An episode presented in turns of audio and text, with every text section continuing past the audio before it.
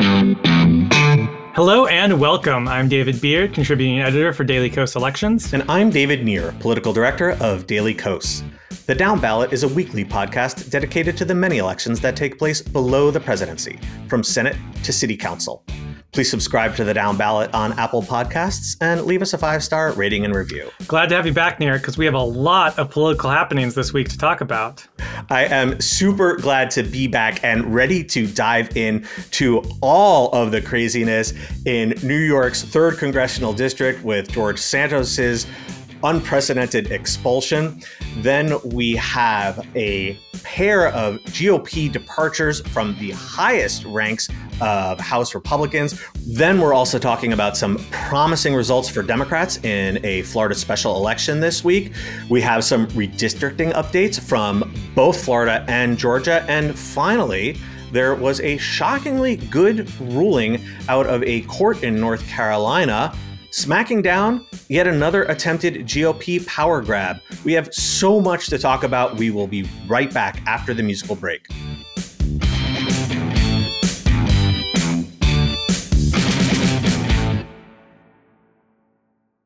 Beard, I cannot believe it was less than a week ago that George Santos became the first Republican ever to be expelled from the United States House of Representatives. It feels like it has been years already.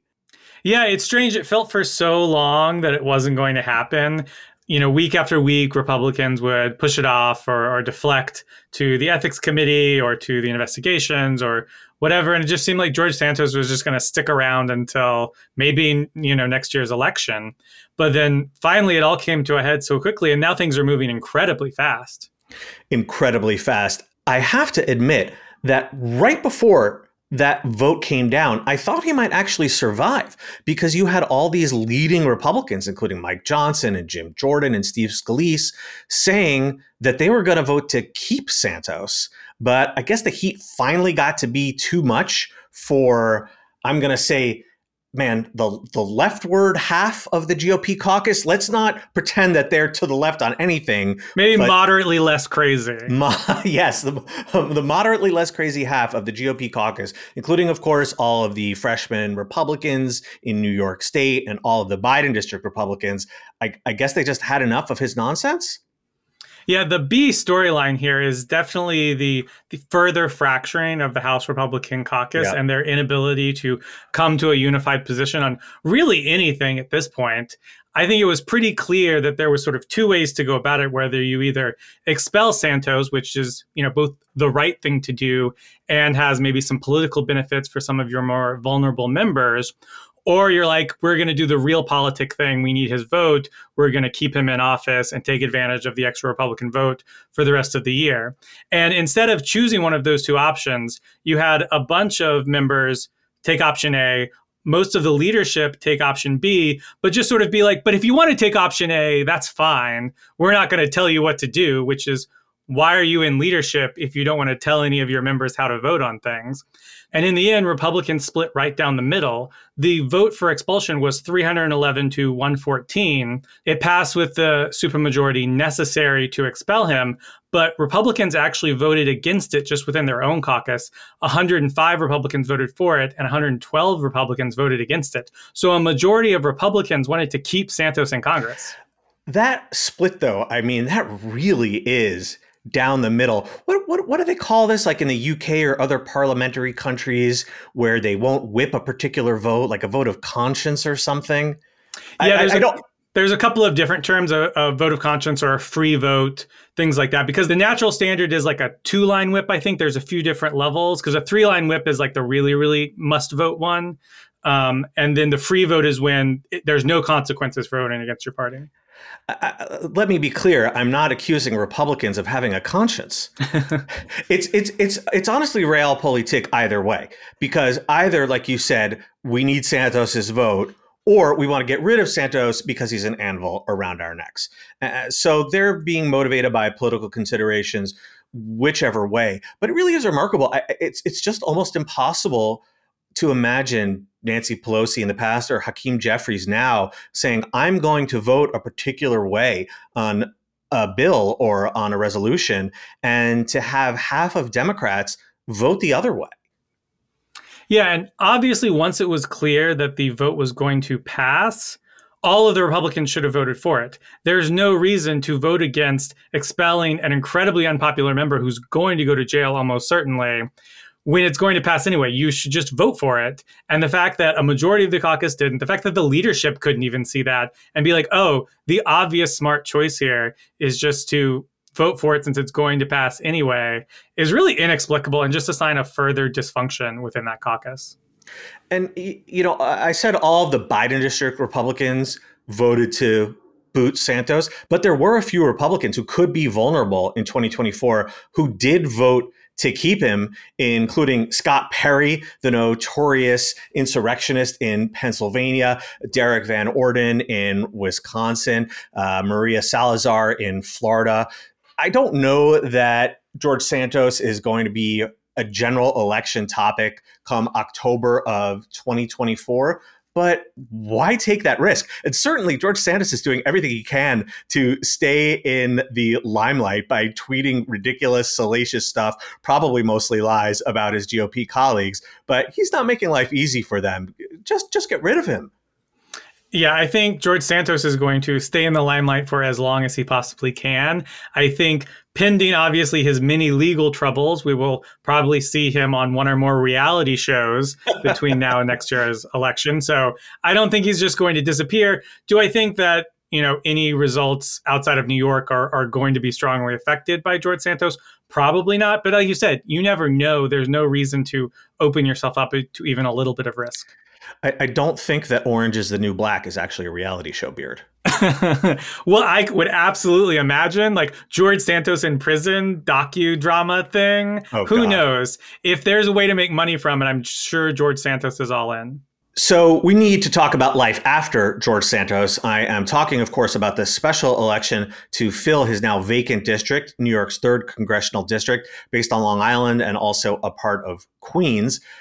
Democratic Governor Kathy Hochul just set that special election for February 13. And the key thing here that we have mentioned before is that there will be no primaries. Voters will not get to pick nominees for this special election. Instead, the candidates will be chosen by local party leaders in Nassau and Queens. And because Nassau County makes up the bulk of the district, the Nassau leaders will probably have the final say on which candidate each side picks. And there was a freaking wild story this week from the New York Times' Nicholas Fandos about what exactly is going down behind closed doors with the Democratic pick. And this requires a little background, namely that Thomas Suozzi was the congressman for this district before the 2022 election and retired from Congress to run in the Democratic primary for governor in 2022 against Kathy Hochul. Kathy Hochul became the governor after Andrew Cuomo resigned because she was the lieutenant governor and then was running for a full term of her own. Suozzi was one of the candidates who challenged her in that primary. That primary got pretty nasty at times. And I think a lot of folks on the Hochul side, I think including Governor Hochul herself, as this story reveals, remain upset with Suozzi for how he ran his campaign. Despite that, the frontrunner for the Democratic nomination here was Suozzi. Obviously, he has a lot of name recognition. He's probably a good fit for the district overall. He served it for a number of years, but there are some speed bumps. So in that primary last year, Suozzi went at Hochul from the right, which was just a ridiculous kamikaze maneuver because you can't win a Democratic primary attacking an incumbent from the right any more than you could win a Republican primary attacking an incumbent from the left. It just doesn't happen.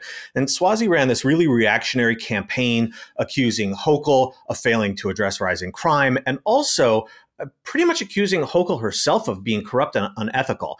And obviously, that pissed the Hochul team off.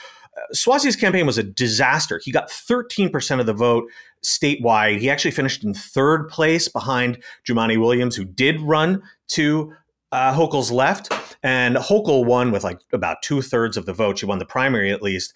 But she wound up having this much closer than expected race against Republican Congressman Lee Zeldin.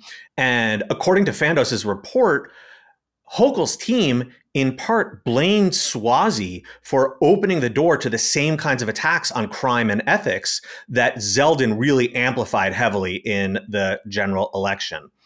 However, like you were saying, Beard, Suozzi, a big name in the district, former members of Congress are often wooed by the campaign committees like the DCCC or the NRCC for comeback bids for precisely that reason.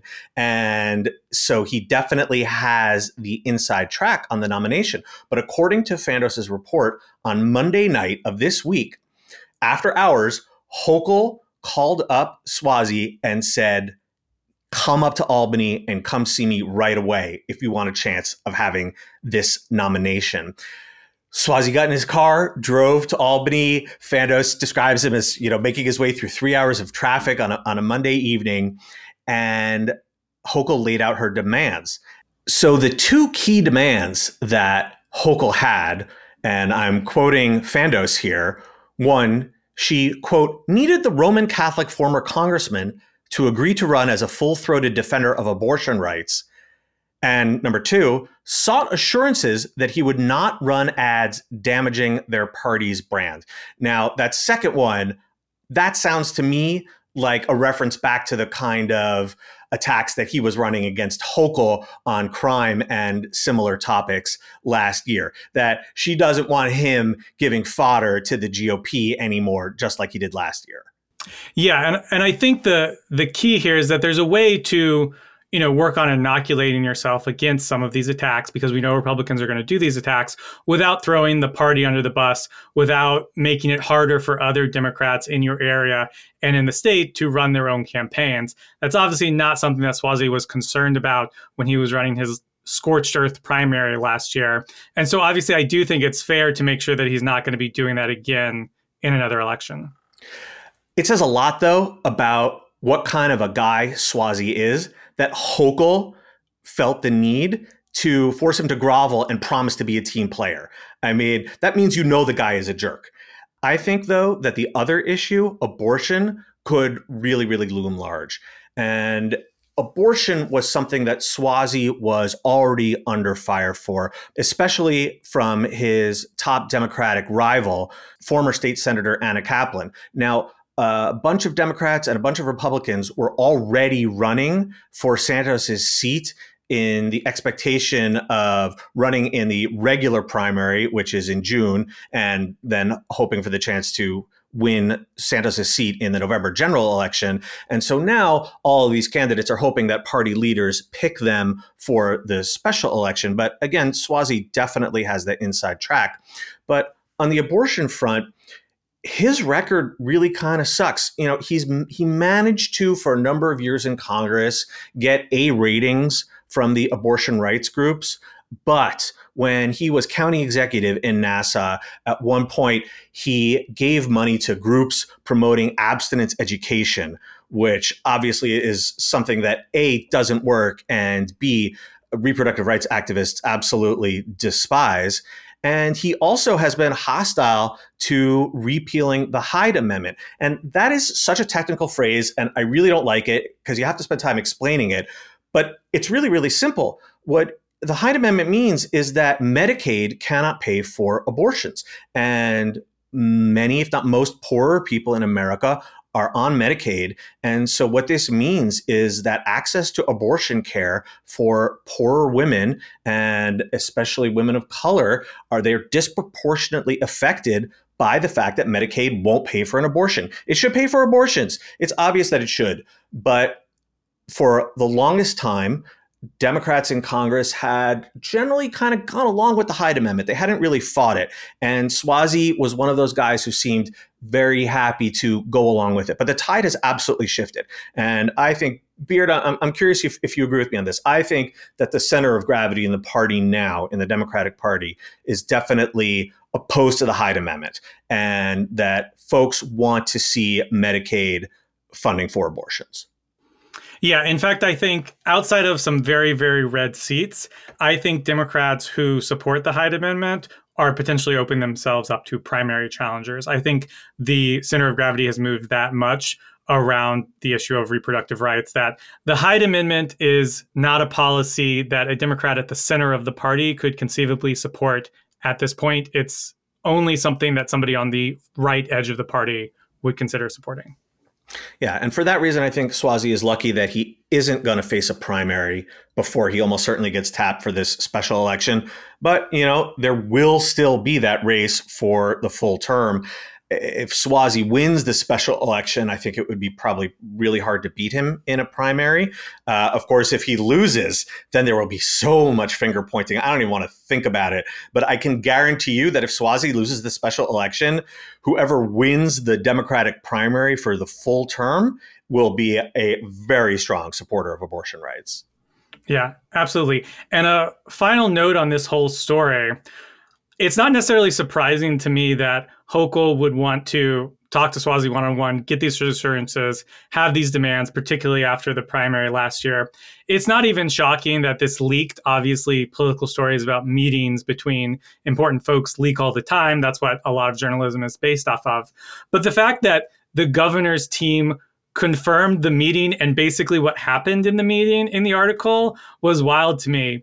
Hochul's campaign spokesman, Brian Lenzmeier, said, quote, the governor will allow his nomination to move forward, end quote, and basically confirmed the broad outlines of the meeting. That's what the article says. So the fact that the Hochul administration was basically like, yeah, we did that. We had him drive up here, we yelled at him a bunch, we made him make all these promises, and then we sent him down telling him we'll let you know in the morning is just such sort of a flex by the administration, which I actually find strange because I feel like that's not the Hochul administration's usual style, even though it's sort of historically a very New York thing to do.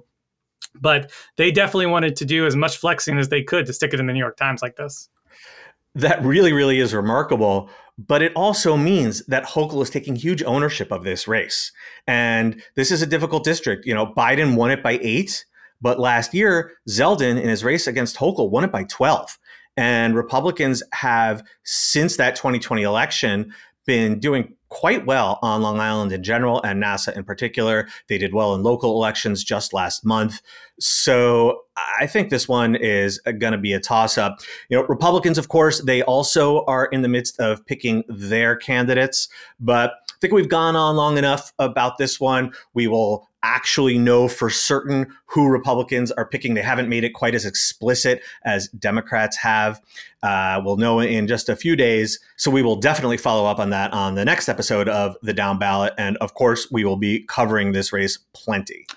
Meanwhile, in the few short days since George Santos was expelled, two more Republicans have decided to follow him out the door. And it wasn't just some mild backbenchers, none other than former Speaker Kevin McCarthy, who's announced that he's going to resign at the end of the year, and Speaker pro tempore Patrick McHenry, who oversaw that debacle of a time when we didn't have a speaker, has also announced that he's going to be retiring. Now he's sticking around through the end of this Congress next year, but he is also out the door. So it's just a huge sign that these two very significant high up figures in the party are like, we're out. We don't want to do this anymore.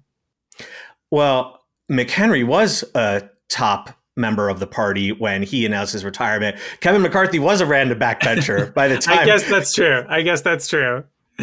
You know, but, but McCarthy, right after his ouster, he was talking a big game about how he was going to run for reelection. But very quickly thereafter, reports started coming in suggesting he was going to retire. So uh, this is no surprise at all that he wants out as soon as possible.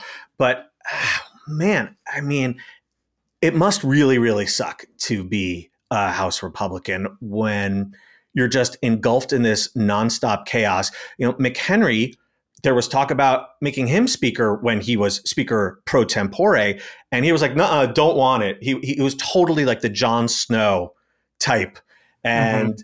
Uh, you know he's now pulling the plug and there's also an, another layer here which is that Republicans have a rule in their caucus, an internal GOP rule that only applies to their party, that sets term limits for committee chairs. So Patrick McHenry is chair of the Financial Services Committee, one of the most powerful committees in Congress, except he is in his third term, and the GOP term limits only allow you to head up a committee for a maximum of three terms.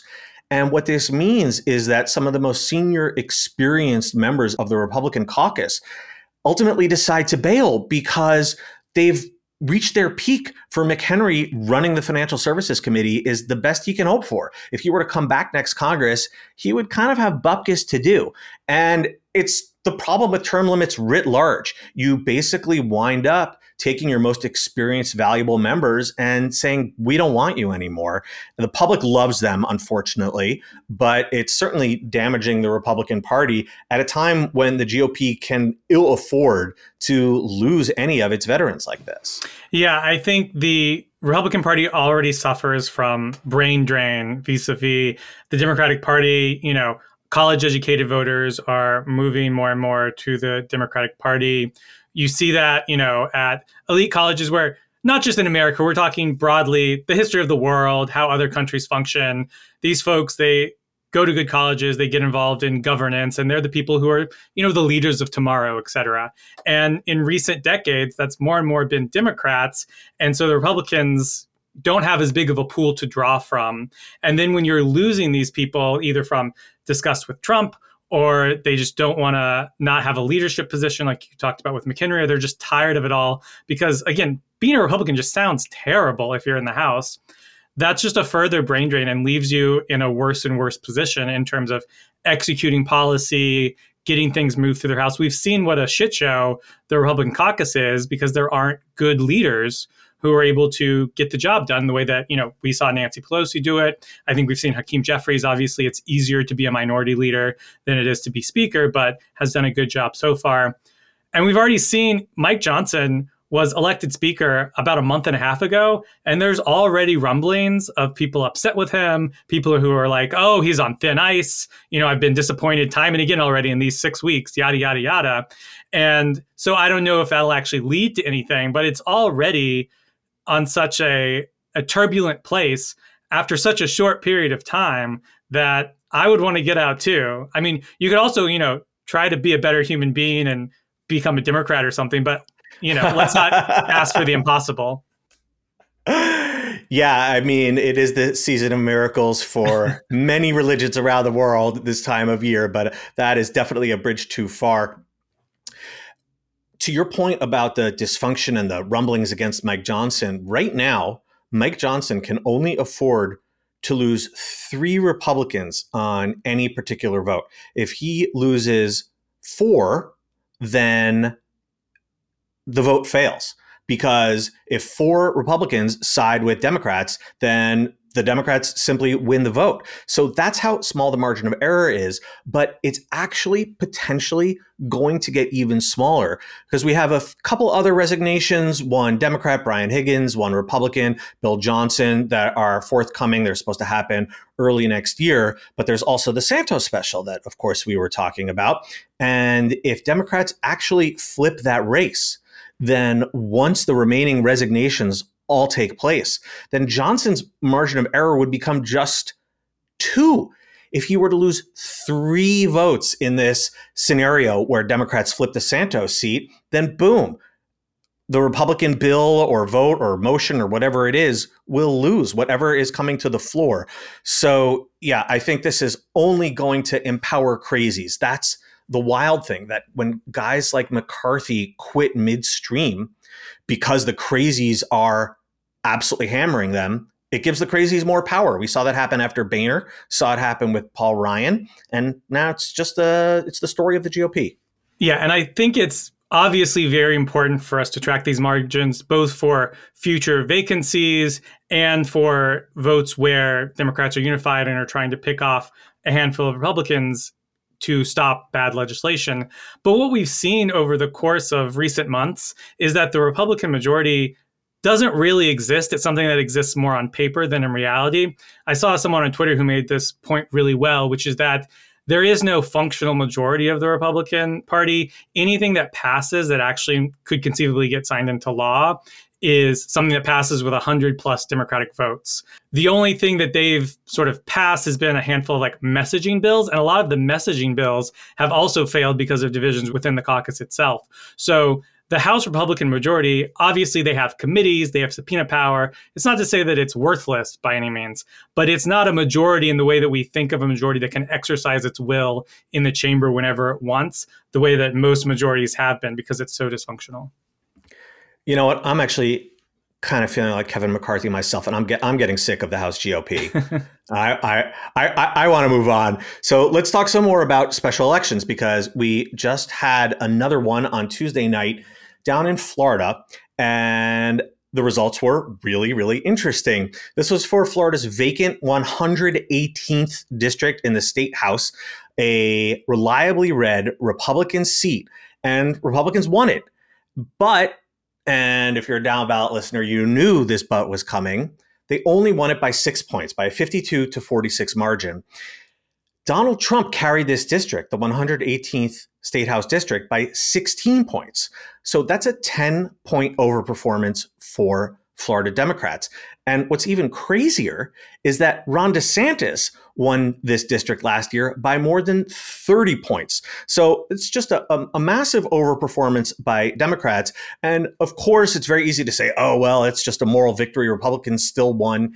Yeah. But here's why this really, really matters. We've mentioned before an even more important special election coming up on January 16th for the 35th State House District. This is another vacant seat in the Orlando area. It's also Republican held, except this one, Biden won by five points. If Democrats win this seat, it would be a red to blue flip. And if Republicans turn in a performance similar to the one that they turned in on Tuesday night, then boom, they lose. Because if you do 10 points worse than the presidential top lines, and the presidential top lines already have the Democrats winning, you're done. Yeah, and even more impressive is that this seat is heavily Latino, it's heavily Cuban in particular. And historically, one of the Republicans' strongest demos in the Hispanic community is the older Cuban vote. And as this is a special election, obviously turnout was way down. We don't have age statistics, but it's safe to assume that the electorate was very, very old. They almost always are in these really low turnout special elections. And so the fact that Democrats overperformed that much in what was likely a very old Cuban electorate is really, really impressive. Yeah, that's a fascinating detail. I wish we could have Tom Bonier back on second week in a row to uh, dig into the uh, dig into the voter file data for that race. But it definitely speaks well for Democrats' chances in, in Florida. And you know, this is now the second notable race this year in Florida where Democrats have overperformed. You know, we actually won that huge race for Jacksonville mayor, Florida's largest city, uh, in the spring, and that was you know one of those green shoots and a hopeful sign that Florida Democrats might be getting their mojo back. And now it's two in a row. And that, you know, I, I usually you want to wait for three for a trend. I mean, of course, that's just anecdotal nonsense too. But you know, two is better than one. Uh, and that that suggests that Jacksonville wasn't a blip. And so, yeah, I, I wouldn't feel great about uh, that HD 35 special election if I were the Florida GOP. And the Florida GOP is so used to thinking that they're on top of the world. God, I would love to humble them. Yeah, and if you go back before 2022, the problem with Florida for Democrats is that they kept losing by minuscule margins election after election. It was not blowouts. Obviously, you go back to 2018, most notably where they lost both the governor and the Senate races by very, very narrow margins. We're talking that Senate race was we recount margin. It was so, so tight. And then obviously Trump, I think weirdly has a bit of a home state advantage in Florida, even though he says he's from New York. He's really a Florida man by now, I think is safe to say. A Florida man by residence and by nature. Yes so it was really 2022 where we saw the bottom fell out. We saw turnout was terrible for Democrats. And I think people were so shaken by that. They were like, oh, well, Florida's a red state now. You know, let's all flee in terror from Florida and the impossible to defeat Republican Party of Florida. And I don't think that's the case. Do I think it's still, you know, to the right of the country to some degree? Of course, I wouldn't sit there and say Florida is going to be the swing state of the next election, but I don't think it's out of the blue that we could win, you know, an upcoming special like this, that we can be competitive in the state. And I don't think it's worth just abandoning the state completely. It's too big, it's too important. Completely agree with all of the above. though Florida Republicans are doing their absolute best to make sure that the fix is in. We talked before on the down ballot uh, about a pending lawsuit that is working its way through the court system to reinstate Florida's fifth congressional district. This was a predominantly black district in North Florida that connected the cities of Tallahassee and Jacksonville. And Republicans demolished it at Ron DeSantis's insistence, carved it up into several pieces, and made them only winnable by white Republicans. The problem for the GOP and Ron DeSantis is that this violated the state constitution. The state constitution has amendments that voters pass called the Fair Districts Amendments that prohibit undermining minority voting rights in this way. And so Democrats sued. The trial court agreed that the 5th congressional district should be reinstated. Well, just the other day, the Intermediate Appeals Court, the Florida Court of Appeals, overturned that ruling. And it's the most mind bending and raging ruling that I have read in quite some time. And the reason it's so freaking nuts is that the lower court, which said, yeah, you have to bring back the old Florida Five, based its ruling on precedent handed down by the Florida Supreme Court. And it said, look, this is what the Florida Supreme Court ruled about this district in the previous decade, because there was a round of litigation, you know, uh, seven, eight years ago about this same district. And they said, we are bound by what the Supreme Court said. This intermediate appeals court simply said that the Florida Supreme Court precedents don't apply to it with just absolutely bonkers non logic. I, I, mean, it's not even worth like reading any excerpts from the case because it, it, they're, they're just so nonsensical. And in, in a normal, just world, what would happen is this case would get appealed to the Florida Supreme Court. And the Florida Supreme Court would say, no, you actually have to follow our past rulings that said that this fifth district should look like this and needs to be here and can't just be eradicated. Except the Florida Supreme Court is a far right court now, in large part because of Republicans winning those super, super close races that you were talking about, Beard, for governor and getting to stack the court with ultra right wing judges.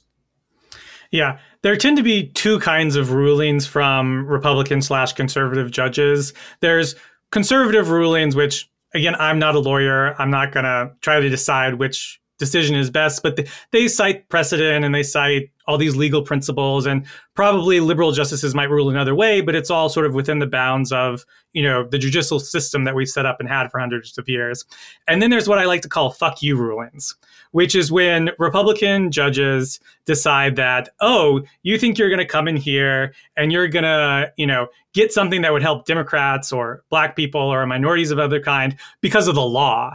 And you think i care about the law when really what i want to tell you is fuck you you don't have the rights you think you have. I don't care what I have to write in my opinion. That's not the important thing. I'll write whatever I have to write so that I can say, fuck you, get out of my court, stop trying to get your little congressional district where black people have representation. That's what the judges are saying. The plaintiffs and the defendants, which is the state of Florida, didn't even want this appeals court to take the case. They wanted to go straight to the Supreme Court so that they could move this case along quickly and get a result ahead of 2024. And the appeals court was like, no, no, and we know everyone wants to skip us, but we so desperately want to have this fuck you ruling stopping this congressional district that we're going to insert ourselves into this argument, force you to have this intermediate round of appeals, and put this ruling out just so we can all feel good about how we screwed over black voters in Northern Florida. Yeah, and it's a little hard to say exactly what the Supreme Court will do here, the Florida Supreme Court. That is, I think you're right, though. The, the question is are they going to pretend to be normal jurists who just happen to be conservative, or are they going to be fuck you judges? Uh, you know, I think you could sort of view it as like the difference between John Roberts and, say, Sam Alito. Uh, and uh, you know, I, I, you can't be optimistic though. Uh, Rick Scott and Ron DeSantis got to appoint so many justices to this court that uh, th- th- there's a really good chance that they will they will stick with this ruling, but maybe not, maybe not. And if if they reverse the Court of Appeals, then boom, that's another seat right back in Democrats' hands because Republicans would not be able to win that version of Florida 5. It would almost certainly elect a black Democrat, as it previously had, Al Lawson. So we'll see. The other thing here is that by forcing litigants to stop along the way at this intermediate appeal stage, which nobody wanted, the Court of Appeals judges are slowing down the case, which is just classic part of the Republican playbook. And you know, it's another example justice delayed is justice denied. Even if we do get a favorable ruling, who knows? Some court might say it's too late for 2024. So then Republicans get the advantage of an illegal map for two out of the five elections during this decade. Yeah, obviously this map was in place for 2022 and it clearly shouldn't have been. And there's a good chance it will remain in place for 2024 if things get delayed or if as I think is probably the most likely option, the Florida Supreme Court just signs off on this, you know, appeals opinion from the intermediate court. Of course, like you said, you know, the Supreme Court surprised us with the Alabama ruling. It's possible that the Florida Supreme Court surprises us with this ruling and does the right and clearly legal thing to force this district to be recreated between Tallahassee and Jacksonville, but we will just have to wait and see. There's also another big redistricting case in uh, another southern state, in fact, Florida's neighbor of Georgia, that is pending right now. We've mentioned before that a federal district court ordered the state of Georgia to redraw all of its maps, including its congressional map, to create additional black districts. For the congressional map, the state was ordered to create a new black majority district under the Voting Rights Act in the Atlanta area. Well, the Republican legislature is convening right now, and they have already put forth a map. It hasn't passed into law just yet, but it will by Friday. And guess what? Republicans complied with the order. They created a new black majority district in the Atlanta area. Oh, wait, hold on, psych. But they also did something that the court warned them not to do. To create this new black majority district, which is the sixth district, they eviscerated the seventh district. The seventh district is this very diverse district also in the Atlanta area, currently represented by Lucy McBath, who, of course, is a black Democrat. And they would turn her district, the seventh district, into an unwinnably red district that would certainly elect a white Republican. But the court told them not to do this. The court said, and I quote, the state cannot remedy the Section 2 violations described herein by eliminating minority opportunity districts elsewhere in the plans to translate that just a little bit, the Section 2 violations, that's referring to the Voting Rights Act. In other words, the requirement by the Voting Rights Act that if you can draw a majority minority district, then you do have to actually draw one, that you can't just chop up that community a million different ways to dilute minority voting power. A minority opportunity district is an interesting concept. What it means is that a particular minority group might not form a majority in a given area or district, but with so called crossover support from other groups, including white voters, they can still elect their candidate of choice. And that's exactly what happened in Georgia's 7th district. According to the adult population, there's a very small white plurality. Whites make up about a third of that district, and blacks are not far behind. But thanks to crossover support from black voters, there's also very large Latino and Asian communities in that district as well. So, thanks to all this crossover support, black voters were able to elect their candidate of choice, Lucy McBath. So, the court said, you can't just chop up this district because it's a minority opportunity district. The real question is whether a district like this will be protected by the Supreme Court. Right now, there's sort of a mix of different rulings across the country saying whether these kinds of crossover districts actually are protected by the Voting Rights Act. And ultimately, this is going to wind up going before the Supreme Court. Frankly, I'm not optimistic. I think Republicans knew exactly what they were doing here. I think they said, yeah, we'll just defy the lower court because eventually we will get the US Supreme Court to rule our way and they will say, yeah, you you you you got rid of Georgia 7 but it's okay because you created Georgia 6. So uh, I, like I say I'm, I'm I'm pretty pessimistic but we'll know we'll know pretty quickly the court, the lower court has set a, a, very accelerated timetable for hearing this case. There is a hearing coming up on December 20, so really just a couple weeks from now. But again, you know, Republicans, even if they don't get a favorable ruling from uh, an appeals court or the Supreme Court right away, they'll still just try to drag it out. Yeah, it, it definitely seems like the federal judge in charge of this case is is wise to some of this. Obviously, you said he he said in the ruling he warned against doing exactly what they did. He set a very accelerated timetable to ensure that this process is resolved in time for the 2024 elections.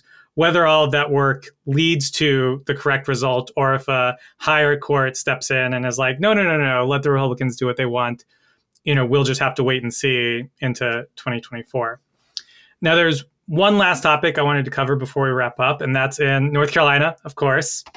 So, in a surprisingly good ruling, a three judge court temporarily blocked a law that would allow the legislature to appoint members to the Board of Elections and also move from a governor's party majority, i.e., the, whoever controls the governor's mansion has a majority on the board of elections, to an even 4 4 split on the board of elections and on all the county board of elections. This is what the North Carolina Republicans passed recently. They've been trying to pass this for a long time. There was a previous law that was struck down by the North Carolina Supreme Court. There was a constitutional amendment in 2018 that was voted down by voters, but now, of course, that Republicans control the North Carolina Supreme Court, Republicans in the legislature are like, hey, let's just pass it again and hope our friends on the court will just be like, hey, this time it's fine. Well, the three judge panel, this isn't the Supreme Court, this is a lower court, they unanimously ruled that this was unconstitutional, but this three judge panel temporarily blocked the law now, what's surprising is that this panel was two Republican judges and one Democratic judge, and they were picked by the Republican Chief Justice of the Supreme Court. He gets to decide who hears these types of cases. So it was really expected that they would go along with the Republicans in the legislature and send it on to the Supreme Court to let them also go along with the Republicans in the legislature. So the fact that it was stopped here was a surprise, hopefully good news obviously, I think we're asking a lot to get two Republicans on the North Carolina Supreme Court because they have a five to two majority to agree with this, even if we think it's the correct ruling. It's clearly an issue with the separation of powers and allowing the governor to oversee these elections boards. But I guess you never know. Like we've talked about earlier, sometimes we've had surprises. So hopefully, the North Carolina Supreme Court will will agree with this and this law will not go into effect, but we will continue to follow it as the case winds through the courts. And this is the problem that ultra partisan Republican lawmakers keep running into with conservative judges because a lot of these conservative judges they're happy to go along like John Roberts typically is with their various schemes but they want to be given a good story. And when they pass these laws that so egregiously flout the state constitution or the US constitution, that they violate separation of powers, they make it impossible for these conservative judges who, you know, actually like went to law school and probably at least think of themselves as caring about the law and practiced law for many years and served on the bench for many years. They make it impossible for that kind of conservative judge to actually go along with their nonsense. You know, and we saw it with the Alabama redistricting case, which is very similar to the Georgia one, where you had, again, another three judge panel, this time of federal judges, with a couple of Trump appointees. But even though they were Trump appointees, they said, no, sorry, Alabama, you clearly violated the Voting Rights Act because they were following a, a, a very explicit and clearly written law. And I, I, I don't know. The, the, the North Carolina Supreme Court, I feel, is probably a more partisan institution because the justices are higher profile. I agree with you. It's unlikely that we will find two Republicans on that court to switch sides. But like you also said, we keep seeing surprises. I, I, just think that Republicans are asking way too much of a lot of their judges, but it also just means that they're, they're just going to keep looking for crazier and crazier weirdos to appoint to the bench. And that is what we can expect from the GOP. Yeah, the GOP ultimately, they don't want judges who are going to look at the law and rule on what the law says, even from a conservative perspective. What the modern Republican Party wants is team members who will be on the Republican Party's team and be like, look at it and be like, oh, this is what the Republican Party wants, so I'm going to rule in its favor, or oh, this is what the Democratic Party wants, so I'm going to rule against it. That's what all these Republican elected officials want, and they keep getting stymied when they run into a Republican judge who actually wants to make a legal ruling about something. Amazing. There are still some conservatives out there who believe in the rule of law. That's all from us this week. The Down Ballot comes out every Thursday everywhere you listen to podcasts. You can reach out to us by emailing the Down Ballot at dailykos.com. If you haven't already, please subscribe to the Down Ballot on Apple Podcasts and leave us a five star rating and review. Thanks to our editor, Trevor Jones, and we'll be back next week with a new episode.